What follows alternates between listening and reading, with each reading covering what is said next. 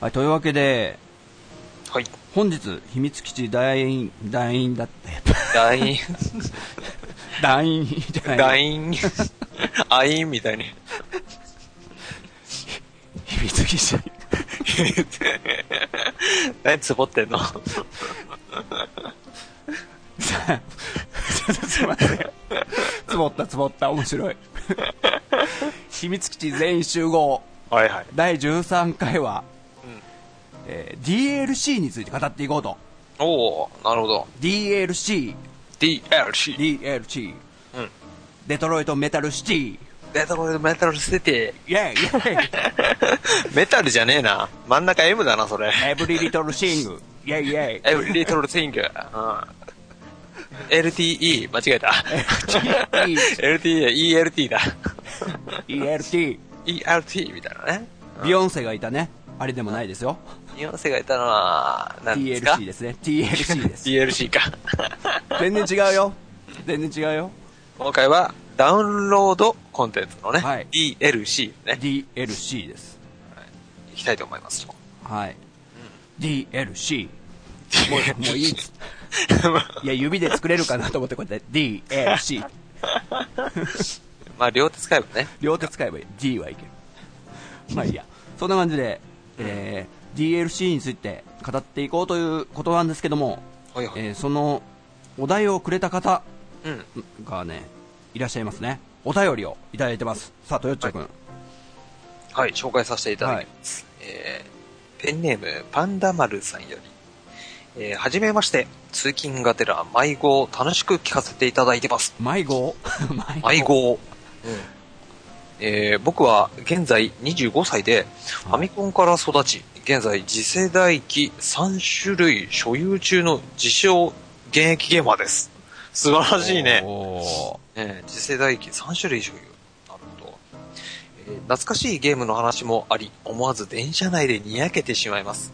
えー嬉しいですね。実は皆さんに話してもらいたいテーマがあり、今回お便り送らせていただきました。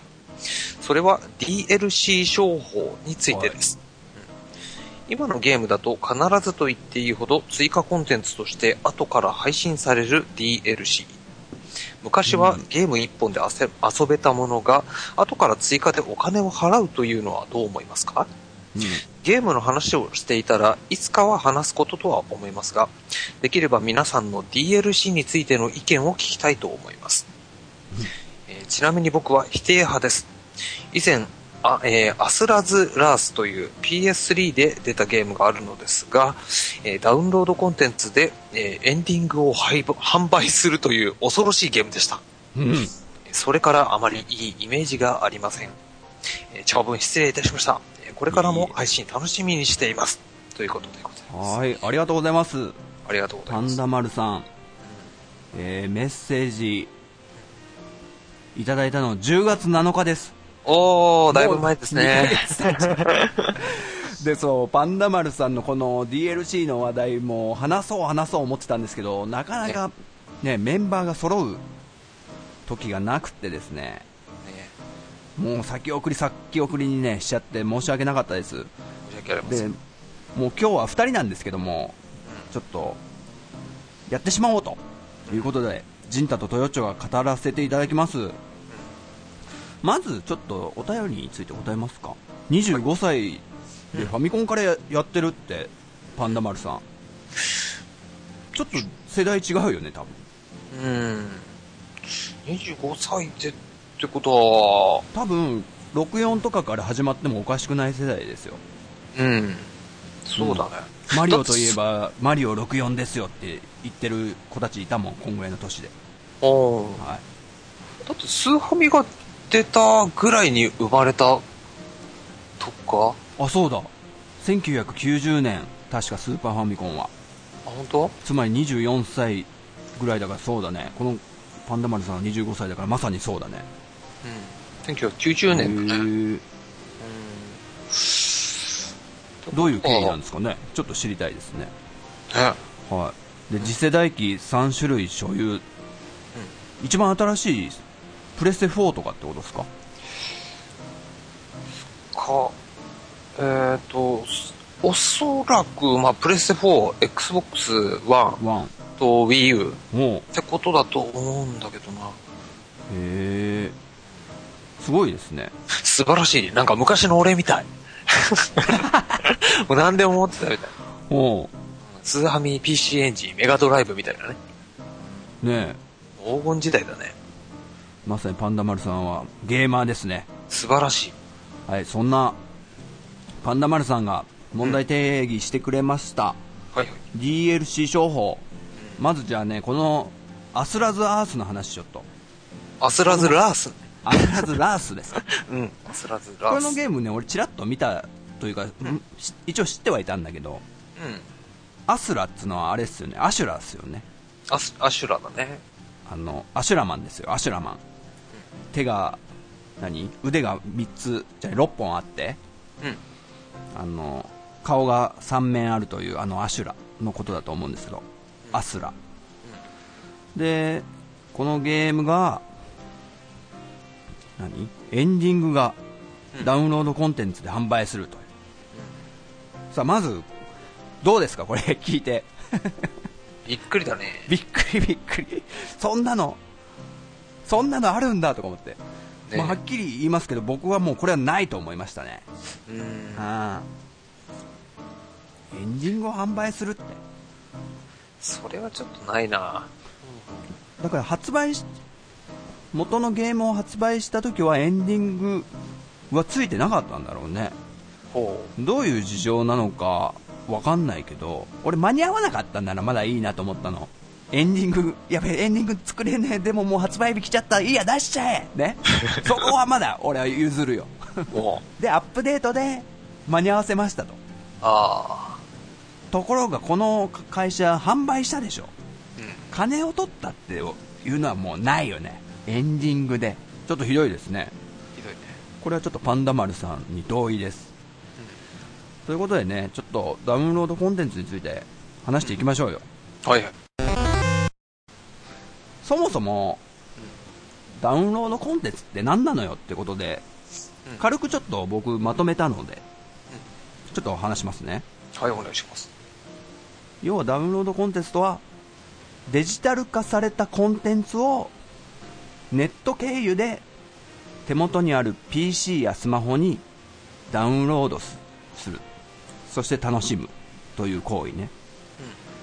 で、通ゲームとか CG、音楽とか映画とかって家で楽しむのは今まではこうお店でパッケージで買って CD もそうだったでしょ？で手元のプレイヤーとかで楽しんでったのが今はスマホとかネットのブロードバンドの普及でまあもうそのままダウンロードできるようになってしまったと。そういうコンテンツのことをもうし総称してダウンロードコンテンツと定義しちゃいます今。はい。今というかまあ定義されてるんだけど。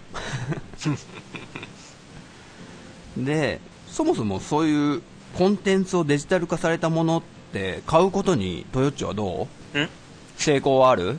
ああ、もうないかな。うんうん。ってことは最初はやっぱあったってことだ。そうだな。若干あったかなやっぱりその、デジタルのものであって、こう、物体がなかったり、うんあと、やっぱりこう、まあ、手元に残んないとかね、あと、それが消えちゃったらうんどうするんだとかいう。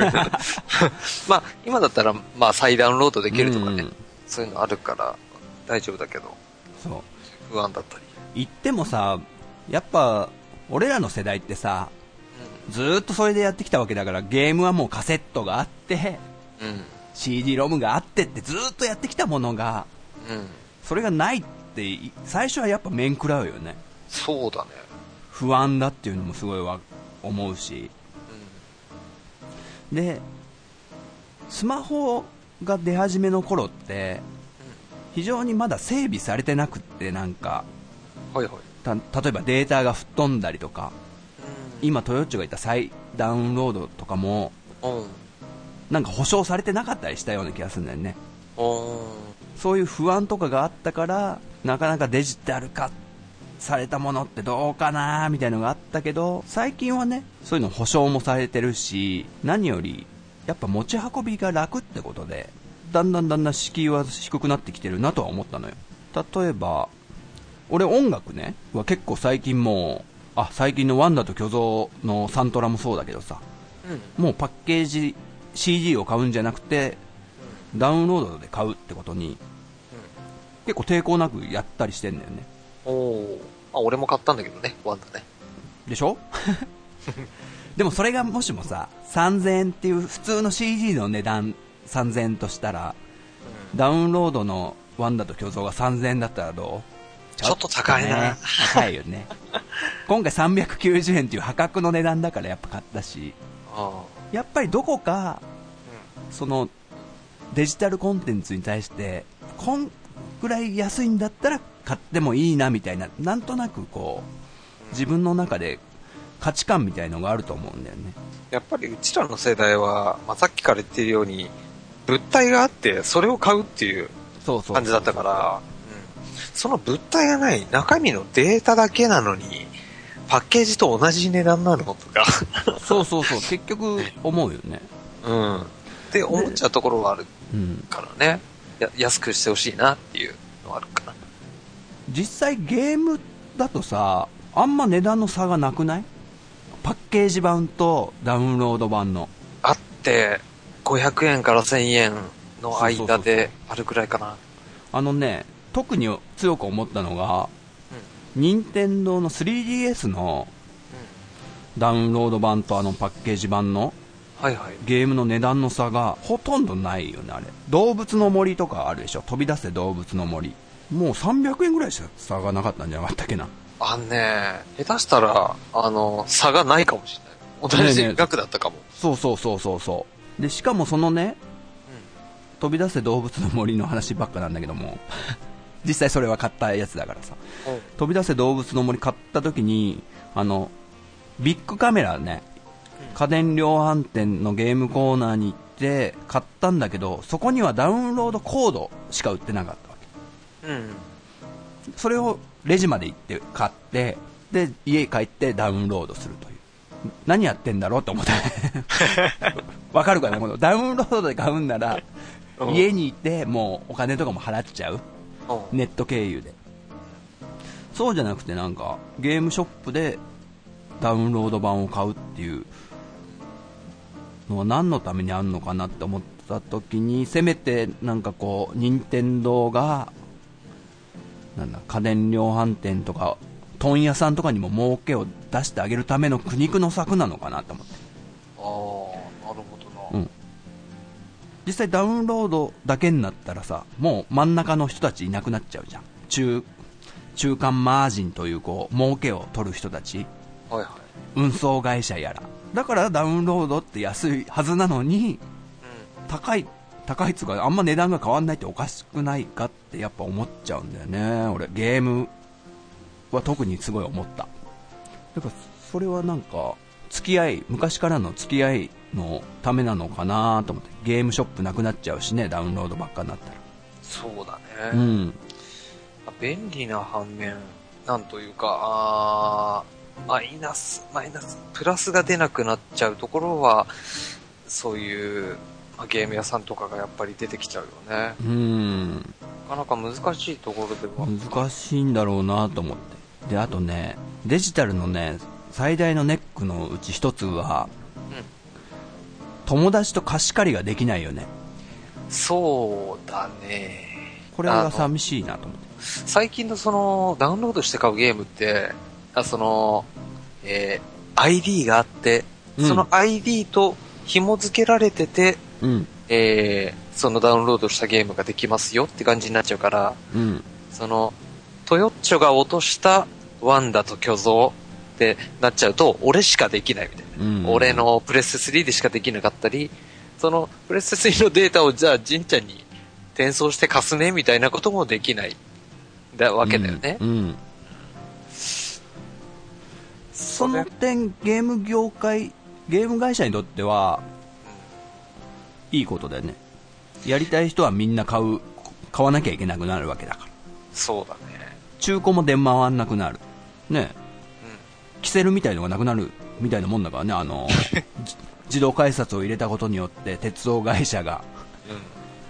無賃乗車してた人たちがさ それがねまずちょっと寂しいなと思ったんでね俺貸し借りができないあこれ一番思ったのは CD だよね CD 俺あのなんだ結婚した時に家出る時に CD ほとんど処分しちゃったのねあ。おー。持ってた CD をもう全部パソコンに取り込んで iTunes はいはい。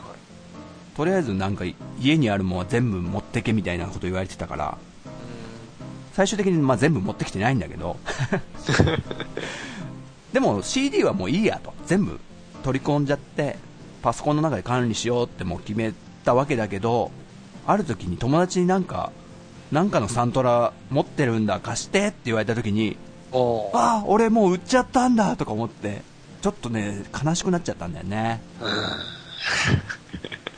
そのパッケージじゃない寂しさあと友達ん家とか例えば遊び行った時にさ本棚とか CD とかずらって並んでるとさうん。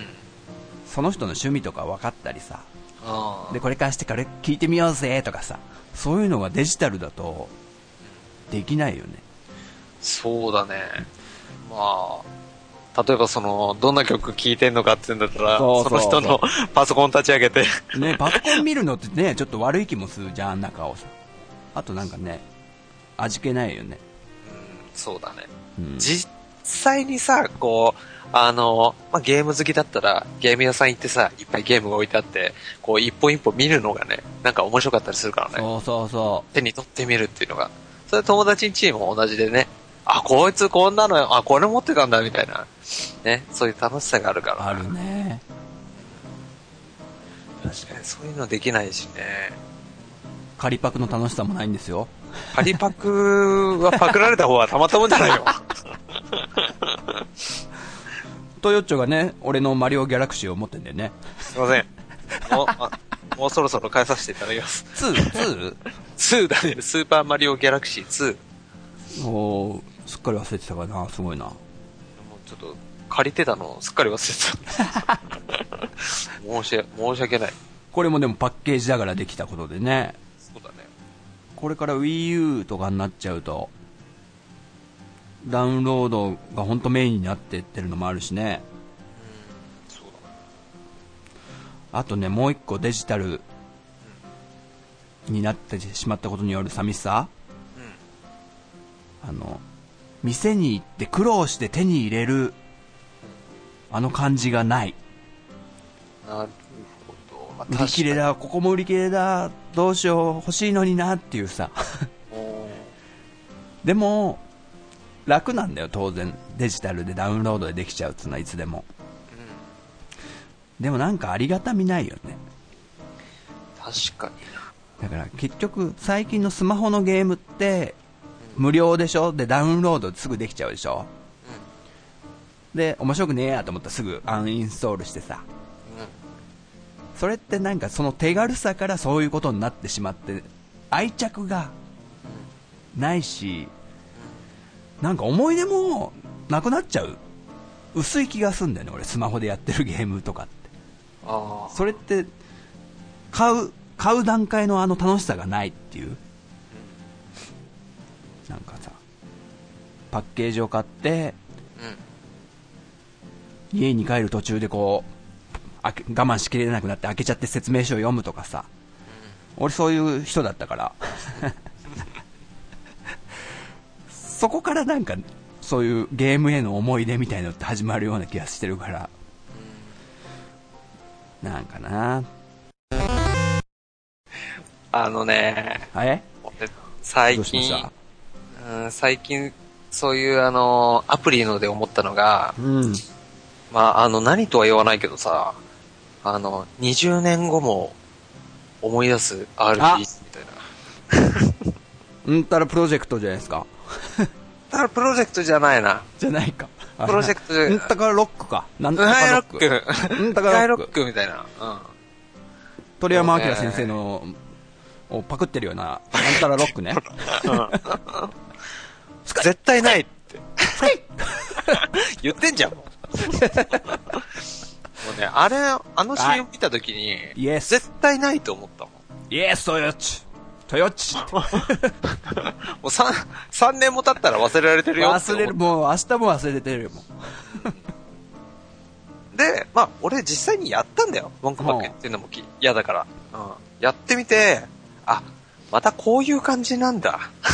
う。いつものやつね、と。いつものやつね。あうん。いつもの感じで20年後も覚えてろって無理だよ。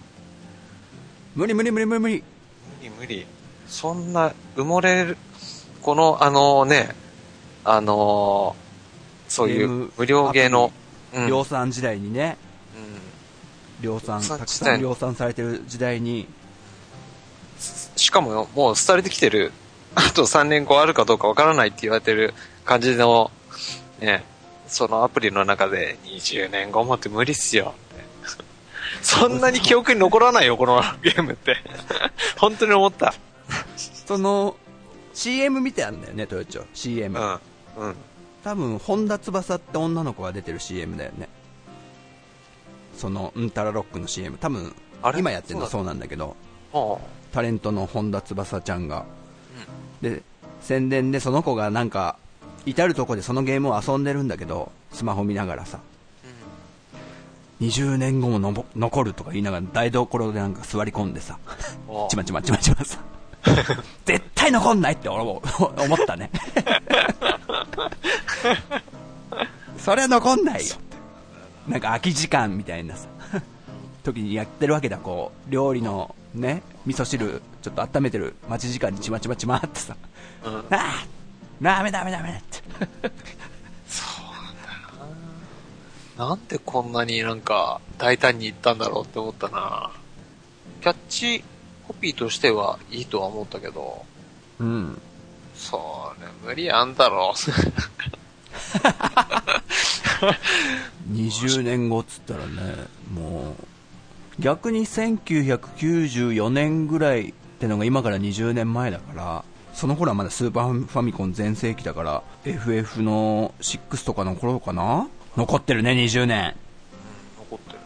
あそこら辺残ってるね。ファミコンのゲーム、またはスーファミのゲームっていうのは、もちろんね、20年後も、この、今も覚えてるゲームはたくさんありますけど、うん。スマホのゲームで、っていうんだったら、パズドラとか、だいぶね、うん。あれはあれでまあ、俺もそのパズルとしては面白いかなとは思ったし、残るかもね。もしかしたら。名前は覚えてるかもしれない。残るだろうね、多分。でももしかしたらどうなんだろう。20年後さ、え、何？スマホって何？みたいな。え、そんな古い、なんか、え、昔あった携帯とかいうものでしょ？みたいな。なってるかな？なってるかもしれないよ、もしかしたら。たまごっちみたいな扱いされてるかな？そんななんか、え、何？ゲームボーイっていうのがあって白黒なの？みたいな。そういうような感じじゃん、今の子からすれば。うん。うん。だからもしかしたら、もうスマホなんていうものを通り越してるかもしれないし、うん。その頃にはもしかしたら、あ、ガイロックは忘れられてるかもしれない。ねえ。パズドラさえわからないし。じゃあ実際、トヨッチョと俺、ジンタがダウンロードコンテンツ、どんぐらいやってるかというか、買ってるかおうっていうのをちょっと話してみましょうよ。はい。具体的に、もうトヨッチョだってさ、PS4 とかやってるわけだからさ、あとビーターとかも、そこら辺で普通にダウンロードコンテンツ買ったりしてるんだよね。うん、うん、してる。例えばなんか、これが高か、高いと感じたがとかさ、あと追加コンテンツとかうん。についてなんかないの？ネタは。なるほどな。うん。とね、最近のまず、その追加のダウンロードコンテンツで言うと、うん。デスティニーってえーはい。FPS の一人称視点のシューティングゲームがあるんですけど、えーそれのね、DLC が出まして、2160円ぐらいだったかで、まあ、追加のお話ができたり、まあ、一緒うに、ん。みんなで一緒にできるミッションが増えたりとか、そういうのが出たんだけど、はい。ま、まだね、やりきってはいないから、わかんないんだけど、ちょっと、もう少し安くてもいいんじいいんじゃないかなっていう気はした。追加コンテンツだけで2100円ぐらいなんだ。そうだね。その、ボリュームをちょっと、どういう感じなのか、ドラクエで例えてくんないですか？ドラクエで？例えば、じゃあドラクエ4で、もう一生分増えるよ、とかさ。ああ、そういうた、なんか例え。うドラクエ4で例えます。ん。あのね、あ、うんあの、ごめん、さっきも言った通り、まだずクリアしてないから。ボリュームの全体像がわかんないのか。そう、全体像はわかんないんだけど、おそらく一生分ぐらいだと思う。うーん。ああ、そう考えるとちょっと高いね。ソフト全部はいくらだったの？これが7900円。いい値段するね。それはパッケージで買った。パッケージ。え、そのパッケージで買ったもんを、インストールとかすんの？あのね、最近のちょっとゲーム機に疎いんで僕、すいません。あのーおそらく全部ではもちろんないだろうけども、うんうん、うん。結構インストールするんだよね。50ギガとか。あ、そうなんだ。で、しかも、その、ゲームの CD? それ CD なの？あ、ブルーレイだね。ブルーレイ。もう入れとかなきゃゲームはできないの？そうだね。あ、インストールかつ、ブルーレイも入れて、じゃあちょっと、ロード時間とかの短縮のためのインストールなのかもね。うん、それはあるね。だから、その、ディスク版だと、なんだろう、その、インストールされた分とディスクから同時に読み込んで、早いのか。だから、ディスク版を買うと、どうしてもディスクが入ってなきゃやっぱりできないから、ディスクを入れなきゃいけないっていう面倒なことはあるし、うんダウンロード版だと、えー、ゲームの全全部のデータが入ってるから、ディスクを入れなくてももちろんできる。うん。で、他のゲームにポンポン移れるっていう手軽さはあるけども、手軽だね。やっぱり手元にないっていうね。何もない。寂しさはある。あと、売れないよね。そう。そうだね。売れないねよく考。えた。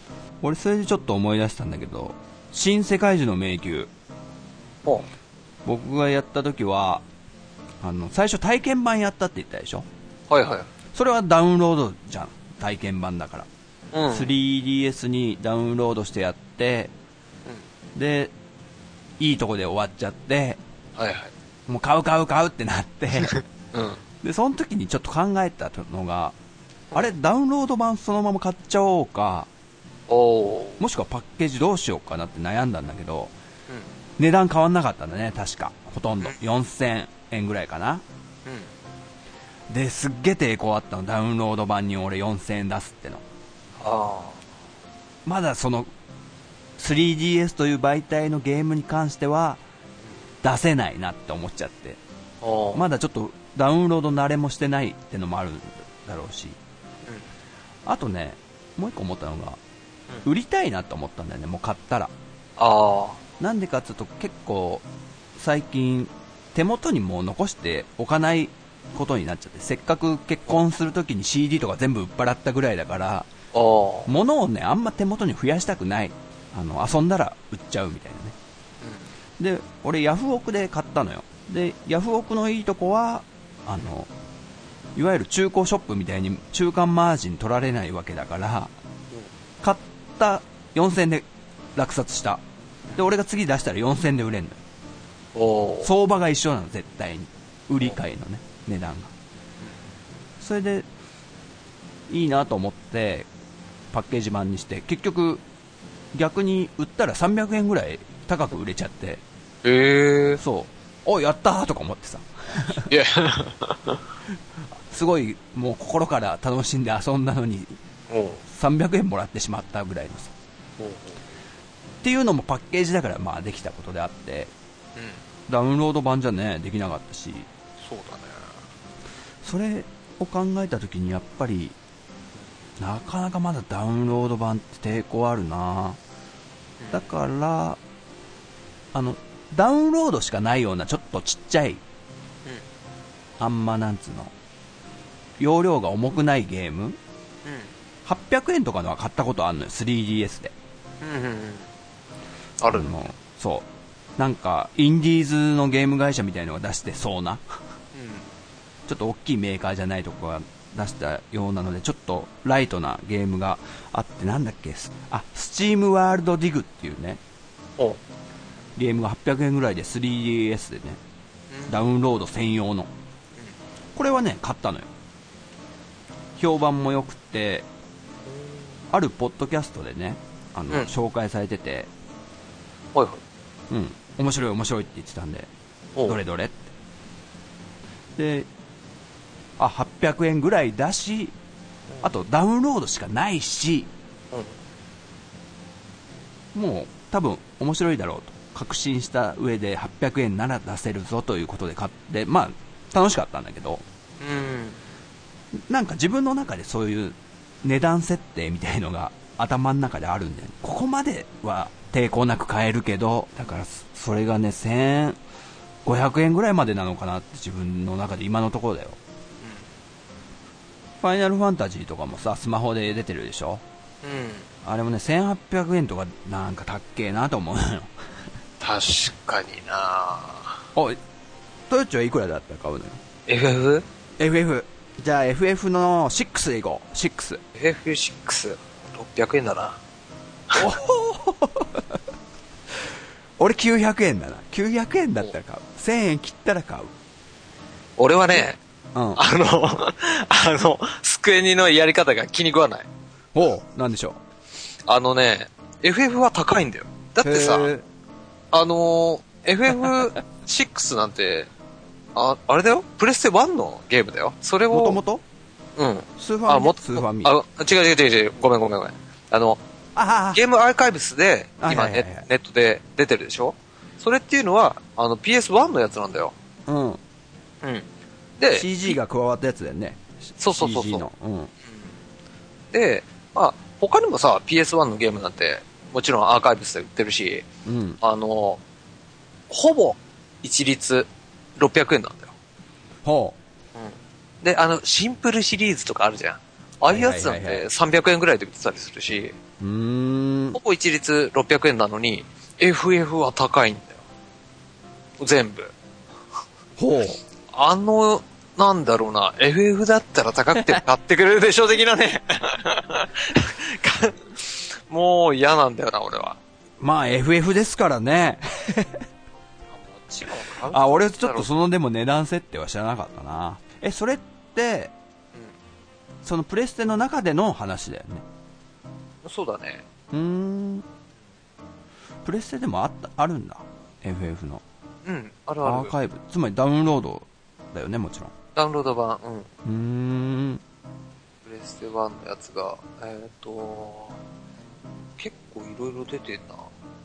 9あ、9までは出てんのかな、あのね、あともう一個、俺がダウンロードコンテンツのゲームに対して抵抗があるのね、のが、一個理由が、あの、例えばじゃあその PS4 で今最新の PS4 を買ったとして、で、アーカイブのやつもいっぱい昔のゲーム遊べんだっつってわーって、プレステ1のバイオハザードやらさ、リッジレーサーやらさ、まあ、ダウンロードしたとしよう。じゃあ、プレステ6とかまで行った頃に、そのプレステ4で買ったやつってどうなんのってのがちょっと嫌なのよ。わかります？それどう、どうなると思うと、もう、俺は、バイオ、バイオハザードを買ってるのよ。アーカイブで。あのね、うん。ソニーによる、ソニーによるって。あのー メーカーによるじゃなくて、ソソニーの出方次第。ソニーの出方次第。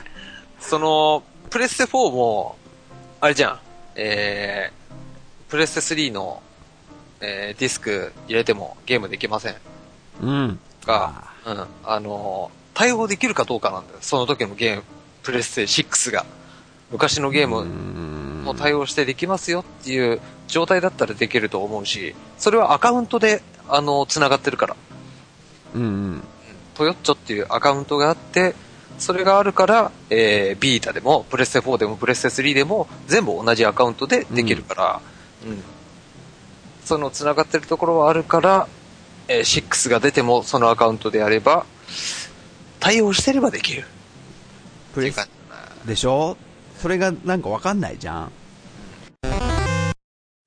ちなみにね、Wii U と Wii のそのダウンロード、バーチャルコンソールの関係って、聞いた話によるとですよ、例えば Wii の中で、えースーパーマリオブラザーズ2を買ったとしよう、昔の。ね、ファミコン版の。そしたら Wii U で遊びたいたい、ん？遊びたい時に、場合によっては、プラス100円払って初めて遊べるようになるとか、はあみたい。なうん。感じっていうのを聞いたことがあるんです。これちょっとね、確信できないんだけど。でも、ええって思ったよね。それ、嫌だなと思った。もう、例えばアーカイブでももう、絶対手元にあるものは、買ったものが、将来もまた遊べるんであれば、どんな、ね、任天堂がどんなハードに変わっていこうが。でもそれが、できなくなる可能性、もしくは追加料金、料金とかかかるんだったら、じゃあ別にそんな今、そんな買い集めなくてもいいかなって思う。でも、例えば音楽だったらね、うん。うん。MP3 っていうファイルにして音楽を手元に残しておけば、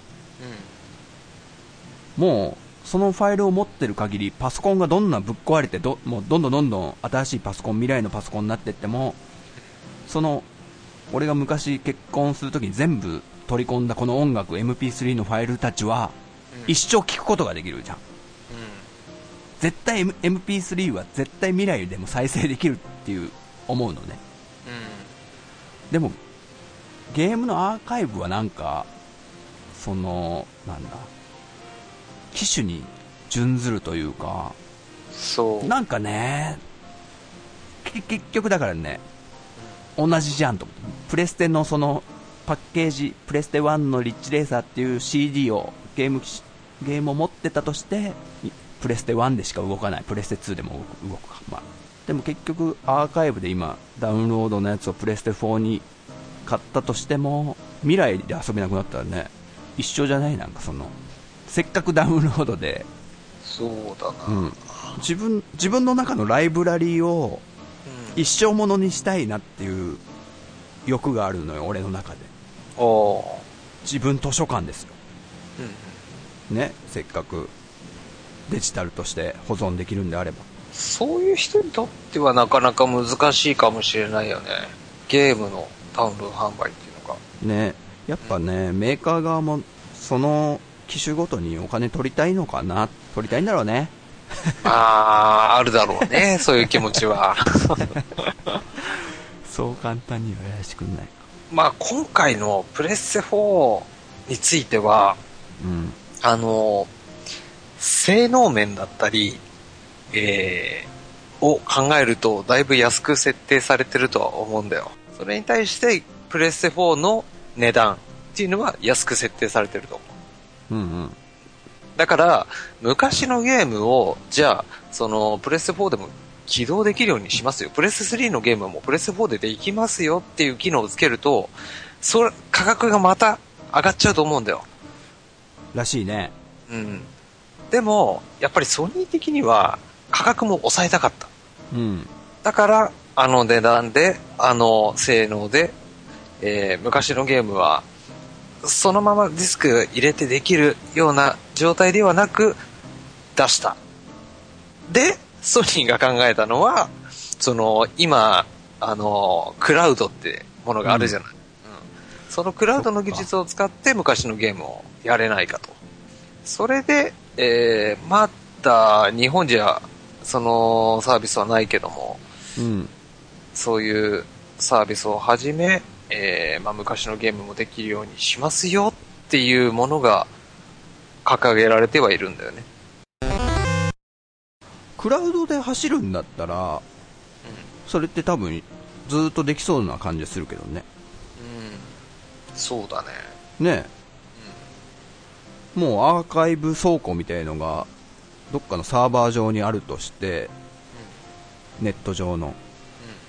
そこでやってるゲームを別にプレステ4にインストールしないでクラウド上のなんだそのサーバーで走ってるゲームをただプレステ4を返して画面に映し出すってだけであれば全然できそうだけどな。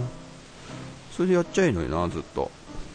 ただね、そこで問題になってくると思うのは、うん。例えば回線の速さだったりするのかな。それ、あのーラグが出てくるじゃん。ああどうしても、データを向こうに送って、こっちに送ってもらうっていう、うんね、ラグが出てくるわけだから、例えば対戦ゲームなんか難しくなってくるだと思うし、えー1フレームの世界みたいなさ、うんそういうものになってくるとだいぶ難しいと思うし、うんそういうラグを必要としない。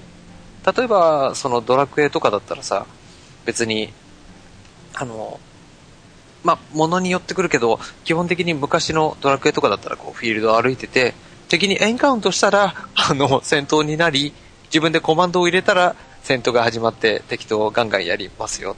っていう感じだから、別にラグが多少あろうが、あの、うんできると思うんだよ。うんただ、えー、例えば、その、それが FF になってみてるとさ、えー、アクティブタイムバトルとかでさ、こう、リアルタイムにどんどん時間が過ぎてっちゃう。で、何もしなければ敵がガンガン攻撃してくる。その間にこう、コマンドを入力するんだけど、そのラグが遅、遅かったから、先に敵に攻撃されてってやられちゃったみたいなさ。そんなにシビアなの？あれアクティブタイムバトル そこまでね、シビアでもないかもしれないけど、そういうほら、例えばアクションゲームだよね。うんそういうのそれは。ねうん。それはちょっとねねラグはあんまなあるとまずいけどねそういう難しさが、ネットのそういうクラウドとかだとあるんじゃないかなっていうのが、まあ、心配なところではあるよね。うんうんあちなみにあれだね、あの、知り合いの人だと、そのプレステ4を持ってる人で、うんうんえーダウンロード版買っちゃえばいいじゃんみたいな話をしたときに、うんやっぱり自分は手元に、あの、ゲームがなきゃ嫌なんだと。パッケージが。はいはいはいはいはい だからパッケージ版で買ってるっていうのを言ってる人がいたね。まあ至ってまっとうな正論だよねそのそういう人も多いと思うまさにだからさっき出たというかファミステのクリンクさんうん。うん。